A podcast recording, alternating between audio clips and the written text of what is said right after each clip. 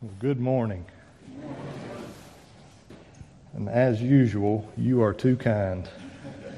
But I appreciate that very much. And uh, if you have your Bibles with you, I hope you do. We are going to be spending our time this morning in Acts chapter 2. So as you find your place there, I do want to thank you for another opportunity to be with you. It is. Uh, I'm seeing familiar faces. We're, we're becoming old friends. So that is good. The Lord is kind. And uh, um, I, I, thank Isaac for his invitation and again for, for you all allowing us to be here, Noah and myself. So as, you, as you're finding your way, like, I'm, like I mentioned, we're going to be in Acts chapter 2 today. Uh, I understand that you have finished your study through John as of last week. So when Isaac and I were talking about this, and, and he called several weeks ago to ask me to be here, and, and I said, okay, well, where will you be in John? And he said, I'll be finished with John. I thought, great. Now I've got to find something else. So uh, we thought and talked through that, and, and, and so what, what I think we're going to do today, well, I know we're going to do today because this is what we got going.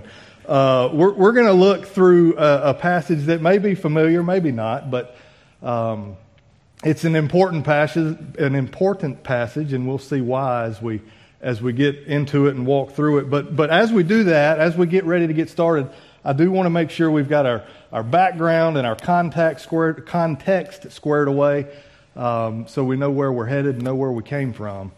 But but I think, and I and I hope you'll agree as we as we walk through this text together that this will, this will make sense as, as you have finished studying John. You have seen in depth detail of Christ's ministry. You have seen in depth detail of his interaction with his apostles, with his disciples, with uh, those who he has taught. And, and this is just the natural next step of, uh, of the ministry of some of those men. But as we begin, Acts is, is one of two books in the New Testament written by Luke, the other being the gospel that, that bears his name. Um, and Acts is a history book. Acts gives us an account of the very early church, the very first days, first years of Christian ministry. And, and it, it bears out as we begin reading and, and continue to read through Acts and see how God is working. It, it bears out the fact that Christianity is born out of God's promises from the beginning of time. We're going to see that today as, as we read our text. We're going to take a look at a, a, a sermon from the Apostle Peter, and we're going to see that he takes an Old Testament passage, actually, he takes three Old Testament passages, and teaches through the gospel using Scripture. We're going we're going to see Peter proclaiming some of these truths that are hundreds of years old, even when Peter reads these texts. And we're going to see that, that he is teaching a group of Jews who are gathered in Jerusalem for the Feast of Weeks. This is on Pentecost, and we'll talk about that in a minute on what that is. But, but as, we, as we begin in Acts, the first chapter um, begins with a description of Jesus. He has resurrected, he has appeared to his disciples, and he spends time with them 40 days, teaching them, encouraging them, preaching to them, praying for them. He spends that time and he continues to remind them before he ascends in, in chapter 1, uh, verse 9 of Acts. He reminds them of a promise, a promise that he made to them in John, a promise that he made to them in, in other, um, the other Gospels, a promise that the Old Testament writers have made. And that is that I will send another. Yes, I'm going away, but I will send another in my place. I will send the Holy Spirit. Now, in the beginning of chapter 2, we see that. The, the, that. That chapter begins with 120 believers, including the disciples, all gathered together in Jerusalem. It is the Feast of Weeks, it is Pentecost, and that's where they have gathered. They are still figuring out what's next. They have heard Jesus teach them for 40 days after he is raised. Now he is gone. And we read in chapter 2 that suddenly the Holy Spirit came upon them with a sound as a mighty rushing wind. And they, the believers, begin speaking in tongues, your version may say. or, or uh, basically that's other languages. They begin teaching and preaching God's word, but everyone heard them in their native tongue.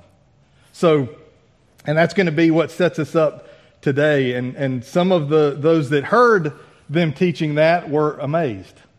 Others thought they had gotten into the wine a little early and didn't know quite what was going on. Uh, and that's how Peter's going to pick things up for us as, as, we begin our text today. But as we do that, I have mentioned Pentecost, I have mentioned the Feast of Weeks, and I, you don't need to turn here, but I want to read to you a, a background passage before we get to our text. This is all the way back in Deuteronomy. This is Deuteronomy chapter 16, verses 9 to 12. And there's some things here that, as, as, Moses has just finished describing Passover, which, which we may be familiar with, he continues on, and now he is describing the Feast of Weeks. In Leviticus, it's called the Feast of First Fruits. And we'll, we'll read through this passage and, and see what the Holy Spirit inspires Moses to tell us about this. And there's some important things in here as we, as we set the stage for Acts chapter 2. So, Deuteronomy 16, verses 9 through 12. You shall count seven weeks. Begin to count the seven weeks from the time the sickle is first put to the standing grain. Now, this is after Passover, okay? So, you've got the next day, Passover's on Saturday, then begins on Saturday. The next day is Sunday, right? So, that's one. And then you count seven weeks. Now, I know this is early. A promise this is the only math question we're going to have all day. Seven weeks is how many days? 49. Plus 1 is 50. That's how we get Pentecost. That's how we get to 50. Then you shall keep the feast of weeks to the Lord your God with a tribute of free will offering from your hand, which you shall give to the Lord as your God blesses you. You shall rejoice before the Lord your God. Now listen to this. It's very important when we get to the end to, of who Moses explains is to attend the Feast of Weeks. You shall rejoice before the Lord and your son and your daughter and your male servant and your female servant, the Levite who is within your town, the sojourner, the fatherless, and the widow who are among you, at the place that the Lord your God will choose to make his name dwell there. You shall remember that you were a slave in Egypt, and you shall be careful to observe these statutes. So, Moses is laying this out, and he explains. Keep a bookmark in, in your mind of who this list of, people is that's supposed to be attending the, this feast of first fruits because it, it will come up again. And, and Pentecost here and, and throughout the centuries has had a, uh, a special place for the, the early church and even, even um, for some denominations, even up to now, that it is celebrated. And it, it's, we talk about it being the first fruits and that being what the offering was. And that's how the, the early church looked at this. This was a, a, a, kind of a first fruits of something new. There is a new covenant that Christ has spoken of. There is a new covenant that he has purchased, a new covenant that he has made based on what he did on the cross. Now, just so we have a little bit further bearings, and, and this, I did not know this studying and preparing for this this week, but this is another kindness of the Lord. 50 days ago, because I just want us to get in our, our mind kind of how far along these things are. 50 days ago was March 27th. Okay, so you kind of think of March 27th. Now, it just so happens March 27th this year was the beginning of Passover. So, fast forward 50 days, it's always going to fall on a Sunday. Guess what day the Feast of Weeks begins in 2021? Today. Isn't that something? I, did, I didn't. Again, the Lord is kind. Um, now, I, I, will go ahead and, and, give you a heads up. We are reading a lot of text today. It's a long passage. We won't be able to dig into each verse as, uh, as we typically like to do, but, but it's worth reading because we need this whole unit. We need to be able to see what Peter's saying. So bear with me as we read, and then we'll, we'll dig into the text and see what the Lord has for us. So if you found your place in Acts 2, we're going to be reading verse 14 all the way to verse 41. And uh, I am reading from the ESV, so your mileage may vary slightly. Verse 14 But Peter, standing with the eleven, lifted up his voice and addressed them Men of Judea, and all who dwell in Jerusalem, let this be known to you, and give ear to my words. For these people are not drunk, as you suppose, since it is only the third hour of the day. But this is what was uttered through the prophet Joel. And in the last days it shall be, God declares, that I will pour out my spirit on all flesh. And your sons and your daughters shall prophesy. Your young men shall see visions. Your old men shall dream dreams.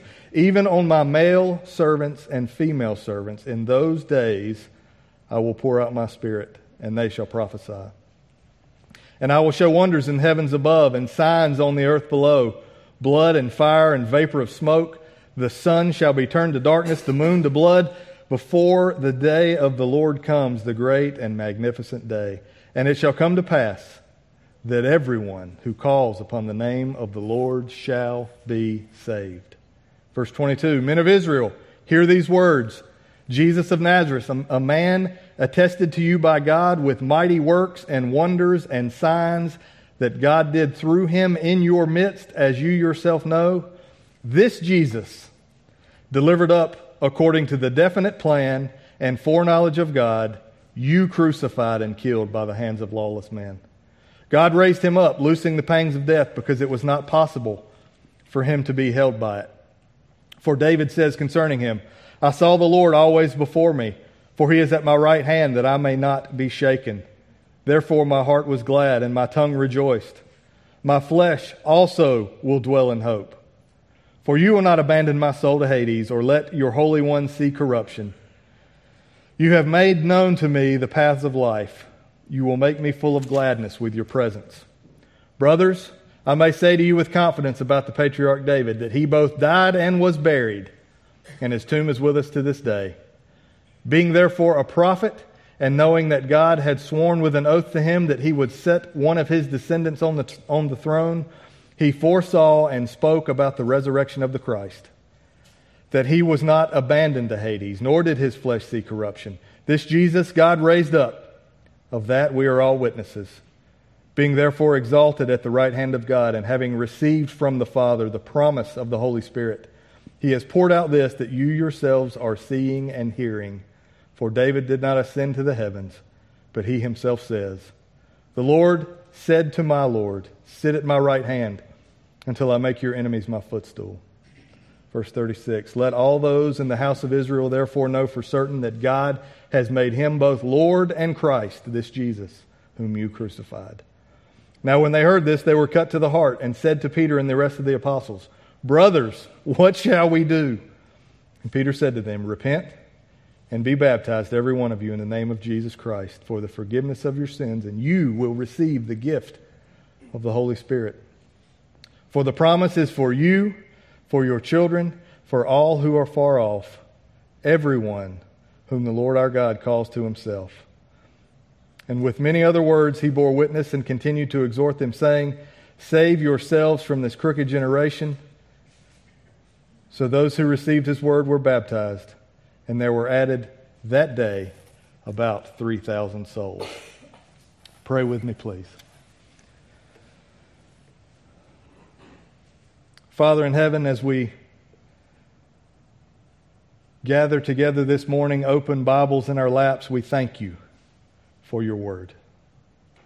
We thank you for the truth of the gospel that we have read this morning. We thank you for the faithfulness of those who have come before us. We thank you for your Holy Spirit inspiring those to write this down so that as we read it, we can understand that we are hearing the words of God. Lord, as we read this text, we ask that your Holy Spirit be our teacher, that he may help us to understand what we read. He may help us to be obedient to the things we read. He may help us to respond appropriately to the message of the gospel. Again, Lord, we are thankful to you for this time and for this text. In Christ's name, amen. Well, I warned you that it was a lot of reading. So we will do our best to get through chunks of this as we, uh, as we walk through. But a couple things that I want us to see as we, as we begin this. This is a big deal, okay? This is a big deal as we have just read this, and it's something that, especially if you're familiar with church, if you have, have come for a long time, if you're familiar with your Bible, that, that we may just read over it. Okay, it's a sermon from Peter. There's a lot of those, right? But one thing I want us to see is this is the first sermon of Peter. This is the, the first time the gospel has been preached after the Holy Spirit has been sent. This is the first time we read of people falling under conviction of the Holy Spirit, having heard the gospel preached. So, this is a big deal in church history. What we read, it's not something that we should, we should gloss over. But as we do, as we, we walk through this, let's look, let's look back, beginning in verse 14. So I, I mentioned earlier that as they taught, that they, everyone heard them in their own language. And, and some were amazed by that. Some thought, man, they got into the wine early on the Feast of Weeks, didn't they? So Peter stands up. Peter never wanted to be shy of being the spokesman for the group. Stands up, verse 14. But Peter, standing with the eleven, lifted up his voice. That means he got loud.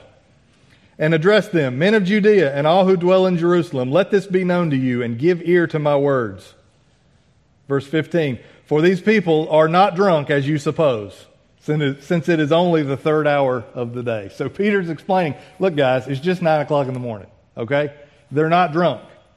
Something more is going on here. And he's getting ready to explain this to us. And we talk about this being, or have mentioned this being, the first recorded sermon of Peter. The first strong argument, the first Christian sermon in history. This is what we have just read. Um, but one of the things it also does, as, as Peter's getting ready to do, is it gives us a template or a model for how the New Testament church then and now continues to teach. You are no stranger to this, as your pastor stands before you every single week, Bible open, reading a text and explaining what that text means, explaining how those truths affect us, how that gospel should change us. Now, that, that idea is not unique to your pastor, praise the Lord. Faithful preachers have been doing this for 2,000 years, explaining God's revealed word to God's people. And that's what Peter's getting ready to do. So he stands up first and says, They're not drunk, it's just 9 o'clock. And then verse 16, he begins with a quote from Joel, but this is what was uttered through the prophet Joel. And then he quotes a passage from Joel chapter 2. Now, who is Joel? Joel is one of the minor prophets. He's one of those guys that squeezed in at the end of the Old Testament. And you, you, you think minor prophet not important. Not true. Minor prophets, very important. They're called minor just because they're short. They're not Isaiahs and Jeremiahs that are enormous books. They're some are as short as one chapter. Joel is very short. A lot of these guys, what they have written is very short, but they are full of gold. They are full of truth. As Peter is getting ready to explain here, he, he quotes Joel chapter 2, and if you want to look it up, it's, it's verses 28 to 32. And he, Joel is a prophet. He prophesied to the southern kingdom of Judah. He talked, like most prophets do, about the coming judgment, right? That's, prophets were good at that. He talked about the coming judgment, but he also offers a hope of restoration to those who are repentant. So Peter is explaining this in, in terms of the new covenant, in terms of a promise that was made in the Old Testament, a promise that was made by Christ of the Holy Spirit being poured out. And that's how Peter begins. But this is what was uttered through the prophet Joel, and in the last days it shall be, God declares, I will pour out my spirit on all flesh. Joel talks about this again, hundreds of years before Peter preaches it. Holy Spirit inspired Joel to explain something very similar. So, this is a New Testament or a New Covenant promise that was explained in Old Covenant language, Old Covenant times. Now, remember back when we read Deuteronomy, and I told you to bookmark in your mind who all he says is going to be there. Well, look at what Joel talks about. He talks about sons and daughters, young men, old men, male servants, female servants. So he is spreading spreading it around again, just like Moses in Deuteronomy is explaining who will be attending the Feast of Weeks. Joel is explaining the same thing. And then Peter's reference to Joel culminates in verse 21. Jump down there with me. And it shall come to pass that everyone who calls upon the name of the Lord shall be saved. Beginning here, through the rest of the sermon that we're going to read, Peter explains to the original here in Jerusalem 2000 almost 2000 years ago and to us this morning the same message. If we call upon the name of Christ in repentance and faith, we shall be saved. The rest of Peter's sermon is going to point to Christ. It's going to point to the truths that the prophet has explained. He's going to show the listener that the death, the burial, the resurrection, the ascension, all of these things have satisfied God's righteous requirement. All of these things have, have met the standard that God laid out for us in Old Testament law. The Savior has come. The Messiah has come. The debt has been paid. The work is done. The promises are now available. Continue with me. Verse 22. The next section of Peter's sermon, this is where he gets a little bit of toe stepping. Men of Israel, hear these words Jesus of Nazareth, a man attested to you by God with mighty works and wonders and signs that God did through him in your midst, as you yourselves know. This Jesus, delivered up according to the definite plan and foreknowledge of God, you crucified and killed by the hands of lawless men. God raised him up, loosing the pains of death because it was not possible for him to be held by it. So Peter speaks out, men of Israel. He's just read Joel. He's just read about the, the pouring out of the Holy Spirit. Then he says, Men of Israel, hear these words. You just finished studying the book of John. In the book of John, there were seven signs, right? Seven signs that Jesus accomplished. Now, what was the point of those signs? The point of those signs, just like a road sign or anything else, is to point to something. The point of those signs was to point to the fact that Jesus is who he says he is. Jesus has come from God as he said he had. He was here to do God's business. He was here to settle our account. That's what the signs point to. And Peter reminds men, the men of Israel who are listening to this Jesus of Nazareth, a man attested to you by God with mighty works and wonders and signs that God did through him in your midst, as you yourselves know. So it's, it's completely conceivable that some of these men who are under the sound of Peter's voice right here were witness to some of these signs. One of the things that always amazes me, and I was reminded of it when, when we went through the Gospel of John, you know, you read of all these Pharisees and different folks who are mad about Jesus' message, right? You, you read about him raising Lazarus from the dead and it talking about how many people were there and how many followed them back to Jerusalem after that happened. Do you know what you never read about? Nobody said that didn't happen. Nobody questioned it. So logically, going from one step to the other, if they were there, they saw a man walk out of a tomb, never questioned the fact that it happened, and still wanted to kill the guy who made it happen. If that is not a hard heart, I don't know what is. But Peter is saying the same thing here. Men of Israel, hear these words Jesus of Nazareth, a man attested to you by God with mighty works and wonders and signs that God did through him in your midst, as you know. Verse 23. This Jesus, delivered up according to the definite plan and foreknowledge of God, you crucified and killed by the hands of lawless men. Now, this verse again is one you can just gloss over if you're just reading through this. But look at what Peter is saying, essentially in the same breath. He is saying at the beginning of this verse, Every single moment. There was not a second that goes by from when Christ was born to when Christ ascended back to heaven, including his arrest, including his betrayal, including the trials, including the beatings, including the nailing, including the hanging on the cross, including the death, burial, resurrection. Not a second of that was outside of God's control. Not a fraction of a second was outside of God's control. Not only was it not outside of his control, verse 23 tells us, he was delivered up according to the definite plan and foreknowledge of God. Christ came to die. Make no mistake. He was no hapless victim. While his trial was certainly unjust, his death was certainly unjust, he was clear with his disciples No one takes my life from me, but I will lay it down. That's what he did. But in the same breath, look what Peter says. So this was according to the definite plan and foreknowledge of God. You crucified and killed by the hands of lawless men. So there is this tension there. Scripture teaches us this in all kinds of things. We just finished studying Ephesians in our Sunday school class, and there is, there is this tension there that, that salvation is the Lord's business, that He calls us to be saved, and then it's our responsibility. There is this tension between it. That's what Peter's saying here. There's this tension between the fact that while this was God's plan, Judas is responsible for what Judas did. Pilate is responsible for what Pilate did.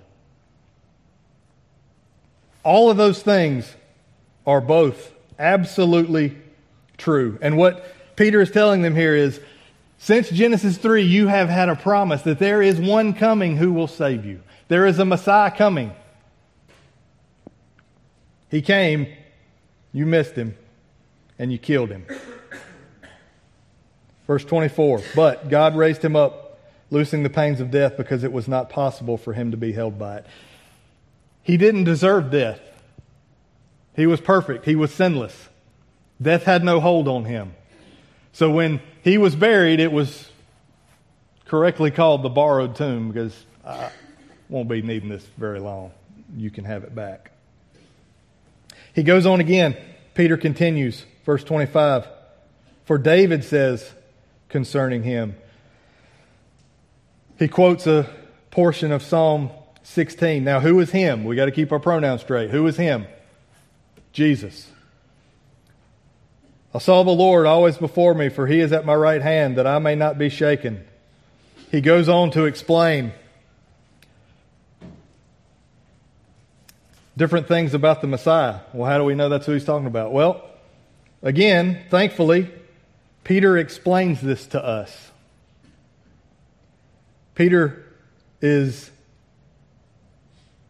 using exposition of Scripture to explain these things. In verse 29, we'll skip over the, the passage of Psalms and get, get to Peter's explanation. Verse 29 Brothers, I may say to you with confidence about the patriarch David that he both died and was buried. So David's not talking about himself, right?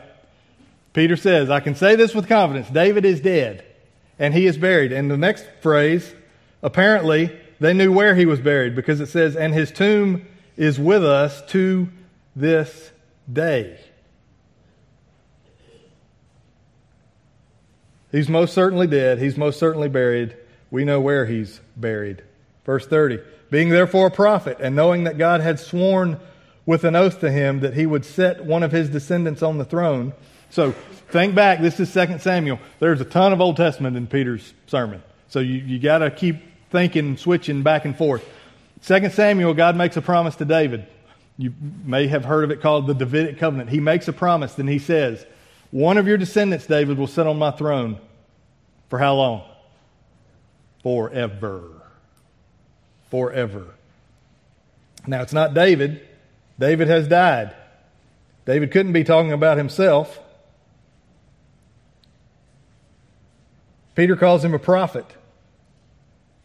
Continuing on in verse 31, he foresaw and spoke about the resurrection of the Christ, that he was not abandoned to Hades, nor did his flesh see corruption. He's referencing back to these passages, these verses in, in Psalm 16 that he just quoted from, from David.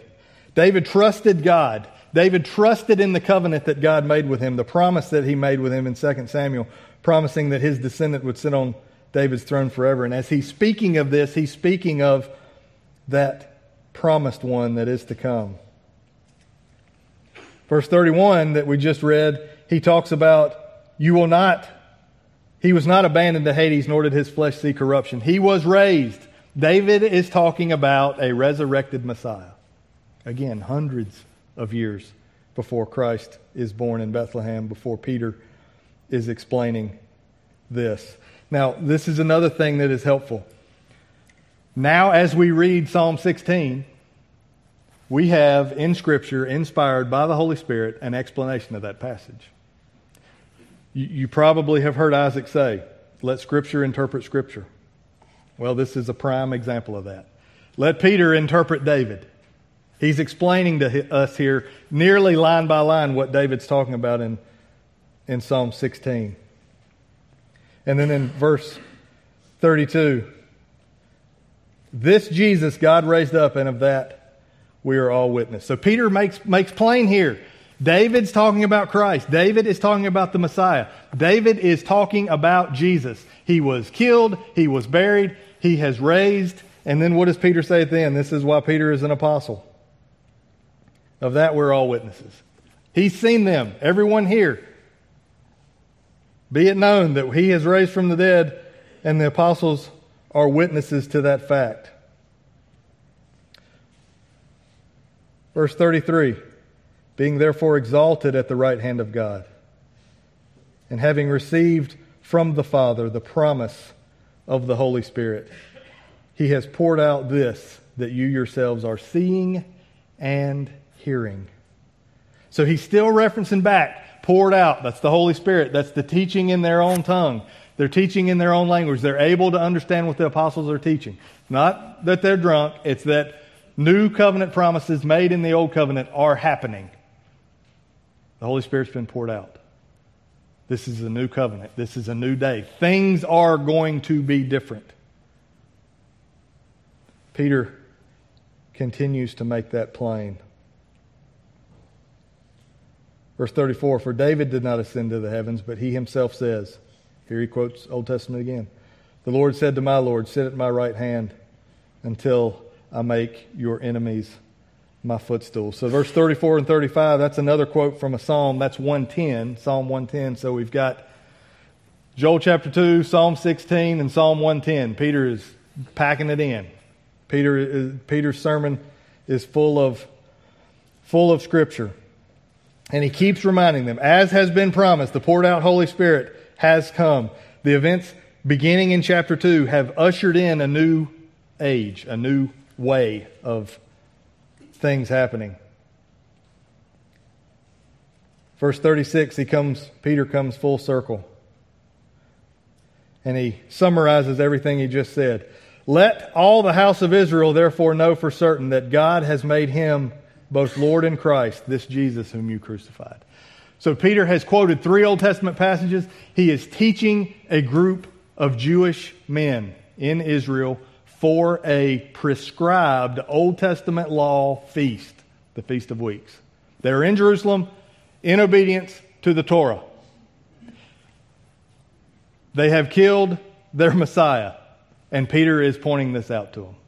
Now, remember, he just told them these signs that you that, that Jesus has done happened in your midst. You are witness. You have seen them.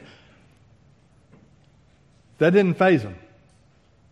None of that did. They saw that. We talked about no one questioned the fact that Lazarus was now up and walking around when he was dead and buried in, in the tomb. So hard hearts abound, right? Let's see what how the hearers respond to Peter's sermon, beginning in verse 37. Now, when they had heard this, they were cut to the heart and said to Peter and the rest of the apostles, Brothers, what shall we do? So they have heard, they had seen all these things, but now they have heard Peter preaching under the power of the Holy Spirit, who has just been poured out earlier in this chapter. Now they're convicted this message that Peter is explaining to them. This Messiah that he is telling them about that you have been waiting on since you were little kids. And your grandfather and grandmother, as far back as can be counted, has been looking for him. He showed up and you killed him. Well, now a light comes on for him. And what does it say? The Jewish audience is cut to the heart. What does that mean? That means it's like a gut punch. It is this visceral response of them coming to the realization of what they have done. We have been promised a Messiah, and we delivered him up to Rome. Many of these may have been in the crowd. Crucify him, crucify him, give us Barabbas. All of this is probably going through their mind. Now, we, we need to be careful by using our imaginations too much, but we are students of the Old Testament. We know something of Jewish history up until this point. While the Holy Spirit through Luke does not explain to us exactly what they were thinking, it does say they were cut to the heart. A couple things we do know. One, apparently they know their Old Testament because as Peter is teaching it, that's part of what drives home the message. The other thing we know about Jews, especially the Jews in the first century, is they understand what judgment is. And they understand that God is faithful. If He promises judgment, mark it down. It is sure to come. Their ancestors wandered for 40 years in the desert because they questioned God in the Exodus. Their ancestors in the north had to deal with Assyria coming in and wiping them out as a response to their disobedience. Their, their ancestors in the southern kingdom had to dis- deal with the Babylonians coming in and wiping them out. Extend that on, now they are under the rule of Rome because they broke their covenant, because they were disobedient, because they did not follow what the Lord God had commanded them to do. So be sure of this they understand judgment. Now, what are they thinking? We questioned God, we had to walk for 40 years. We were disobedient to what we were called to do, and we've been captives by any and everybody. Now we have killed our Messiah. This is probably going to be pretty bad. That's got to be part of what's going through their mind. And what do they ask? They're cut to the heart. Brothers, what shall we do? What shall we do? Now, before we look at Peter's response, let's get our context again. First recording of any of the apostles' teaching after the pouring out of the Holy Spirit. That's what we've just read. Peter has faithfully explained three passages of Scripture from the Old Testament to the Jewish people there attending the Feast of Weeks. He taught them that these Scriptures point to Christ. He taught them that while it was according to God's plan for him to come and to die, that they are responsible for their hand in his crucifixion. They have rejected the true Messiah. And this is the first record that we have in the New Testament of someone hearing the gospel preached and falling under conviction of that. So that's our context. That's where we are. That's what we have just read. Now, we see the conviction. We see they're cut to the heart. We see them ask, Brothers, what shall we do? And what does Peter say? Verse 38. And Peter said to them, What's the first word Peter says to them? Repent and be baptized, every one of you, in the name of Jesus Christ for the forgiveness of your sins, and you will receive the gift of the Holy Spirit. Repent is the first thing Peter says. You have sinned. But God offers repentance. What does repent mean? Repent means not, not just to turn away, but it means to agree with God, to, to say, Yes, Lord, I am a sinner. Yes, I have run against your standard, against your law, against your commandments. I stand before you guilty. That's what Peter, how Peter begins. Repent and be baptized, every one of you, in the name of Jesus Christ for the forgiveness of your sins, and you will receive the gift of the Holy Spirit. Now, when he's talking about be baptized, it's not just the, um, what he's saying is it's not the act of getting wet that saves you. There's a lot packed into this verse that, that we need to understand. Be baptized, every one of you, in the name of Jesus Christ. Now, this bears repeating. You, you may know this, probably do, but just so we're all clear and on the same page, Jesus is his name, Christ is his title. Okay? Christ is the Greek version of what the Hebrews would say is the Messiah. Okay, so when they say Jesus Christ, that's not his first and last name. That's his name and his title. So when, when Peter says, brothers, repent and be baptized every one of you in the name of Jesus Christ, there is tied to that this belief, this faith, this understanding. Yes, God is who he says he is. Yes, God has done what he said he would do. Yes, Christ has paid my debt on my behalf. All of that is built into his command to be baptized in the name of Jesus Christ recognizing Jesus is that promised Messiah. And as part of that transaction, for that happening, what does he say will happen? For the forgiveness of your sins, and you will receive the gift of the Holy Spirit. The sin that I just recounted to you, that you killed your Messiah, you had a hand in that. Repent. Believe your sins will be forgiven. Peter goes on to tell them this is where I wanted us to remember from Deuteronomy. Remember who Moses tells us will be at the Feast of Weeks. We saw sons and daughters, we saw male and female servants, but then at the end, he talks about a sojourner. Now, we don't use that word very often these days. I haven't used it all week until right now. But, what is a sojourner? That was someone traveling who was not Jewish, was from outside of Israel, right? What's another way of saying that? A Gentile. That'd be us too, right? This is, this is going to get good for us. we got to pay attention. So Moses tells us yes, male, female servants, sons, daughters, everybody in your household. Also, if you've got a, someone from a foreign land with you, bring them along. Do you see where this is going? Let's look at verse 39. For the promise is for you and for your children and for all who are far off. Now, that doesn't mean somebody who's across the world.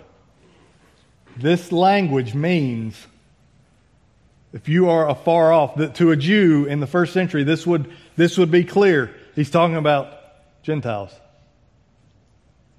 New covenant, a lot of things new happening here. So Moses, under the inspiration of the Holy Spirit, explains to the Jews in his sermon in Deuteronomy take the foreigner with you to Jerusalem when you go. Take the Gentile with you to Jerusalem when you go. Now, years later, Peter is preaching and he says, The promise is for you, the promise is for your children, the promise is for everyone who is far off. We finished Ephesians, I mentioned earlier in our, our Sunday school class recently, and many times in that book, Paul talks about before the Lord, there is no distinction anymore between Jew and Gentile. Because you were raised Jewish or because you were raised a Gentile does not offer you one bit of a head start on anybody our standing before the Lord is the same. These promises are the same. Joel tells us in Judah, or in the, it tells Judah in the, the passage that we read, that the new covenant promise is going to be available to everyone who calls upon the name of the Lord. And Peter repeats that in this verse. Salvation has been brought to Jew and Gentile alike. Verse 40 and 41, and we'll be finished. We read a lot, but look at this. Luke tells us we didn't read everything Peter said. And with many other words he bore witness and continued to exhort them, saying, Save yourselves from this crooked generation. So those who received his word were baptized, and they were added that day about 3,000 souls. So 3,000 people responded in obedience to the gospel. So what do we do with this? What do we what do we take from this? We have read the first Christian sermon. That is a big deal. We have seen the first time a group has come under conviction from that. What do we do? Well, the application for this passage uh, is one that is quite simple. It's no different for us than it is there. So I ask you, as we have read this, as we have read about Peter's message to this group of Jews at the Feast of Weeks, their hand in the killing of the Messiah, their sin, their guilt. They were cut to the heart. Are you cut to the heart? You say, well, I didn't have anything to do with that. I wasn't even alive then. Well, I can assure you that your sin and my sin were just as responsible for his death as those who turned him over. How else would it have been paid for? So that's what I ask. That's what we'll end on. Are you cut to the heart? Having heard Peter explain that God has a plan for himself to redeem for himself a people. Part of his plan is his son's life, ministry, death, resurrection, his ability to fulfill all the prophecies about him, his ability to, to meet God's righteous standard revealed to us in the Old Testament law. He was killed, he was resurrected, and now sits at the right hand as David has described to us today. Peter's message to the Jews is the same to us. If we respond in repentance and faith that Jesus is who he says he is, your sins can be forgiven. You can receive the Holy Spirit and can be numbered among those who are God's children. Are you cut to the heart today having heard this message? And I don't mean my message, I mean the one Peter did so much more eloquently than I ever could. With that, let's pray. Father in heaven, again, we are thankful to you for your word. We're thankful for the message of the gospel. We're thankful that the truths of the gospel can change our life. The truth of the gospel can not just help us to live a better life or help us to behave better, that does us no good. The truth of the gospel is that we can have a brand new life, that we can be a brand new creature, that this transaction that we have read about, you are satisfied to look on us as having Christ's righteousness if we respond in repentance and faith to the truth of your gospel. Lord, we are all sinners. utterly in that way involves the death of your only son. Lord, not because we were worth it, not because you couldn't get along without us, not because heaven would be just a little bit better if one or two of us were there, but because you are worth the glory. You are kind, you are gracious, you are merciful. Lord, help us to understand that. Lord, we pray now that your Holy Spirit would cut us to the heart with the message of the gospel not just those who may be here who are not Christians, but those of us here who are believers, Lord. May we preach the gospel to ourselves every day because we forget it every day. Lord, cut us to the heart. May your Spirit convict us. May we respond obediently to that call. Again, Lord, we are thankful to you for your word. In Christ's name, amen.